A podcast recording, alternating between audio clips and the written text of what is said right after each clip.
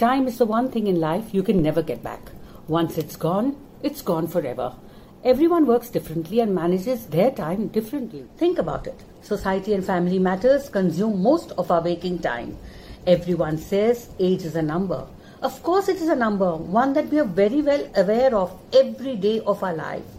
Where do I start to remind you? Maybe the age you got married, the day you got your first job, or you had your children, or your children became adults, or you retired. Maybe even those little things you had made a list of in your head and kept pushing for later. The fact is that life races far ahead of you. Why are we putting off things saying, when I get the time? Why do we keep denying ourselves small pleasures of life? It's time to get out of our comfort zone and do something we haven't done. So pull out that stamp book collection, dust it off, restring your guitar, learn a musical instrument, learn a language, join a singing group, or just go studio hopping like I do. Plans and dreams slip away with time, and it won't be life's fault if you choose not to unravel it. Who said life doesn't give second chances? It is just not called chances anymore, but renamed new opportunities, according to me. Life is all about the milestones.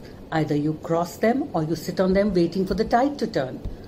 No point saving life for later either, because there is no system to get a refund on unused life. If you enjoyed this episode, please come back and listen to more every Monday. Rewire Live in one and a half minutes with me, Hira.